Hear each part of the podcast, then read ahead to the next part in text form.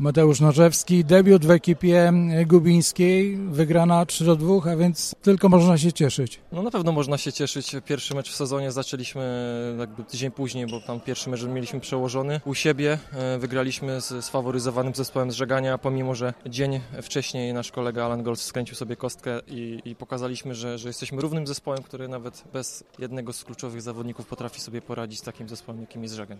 Zaczęliśmy przygotowania troszkę później, tam były różne perturbacje i ciężko nam było wejść w ten mecz, tym bardziej, że to jak mówię, to był nasz pierwszy mecz w tym sezonie. Zaczęliśmy dobrze 7-4, później zdarzył nam się przestój. Trochę szkoda tego seta, bo może udałoby nam się wygrać ten mecz za 3 punkty. Piotr Sajdak, szkoleniowiec z ekipy gubińskiej, debiut w roli trenera w meczu przeciwko swojej niedawnej drużynie. No debiut na pewno cieszy, bo mecz wygrany 3-2, ale nie spoczywamy na laurach, bo mamy nad czym pracować, jest dużo do poprawy, mecz strasznie nierówny, cieszą 2 punkty.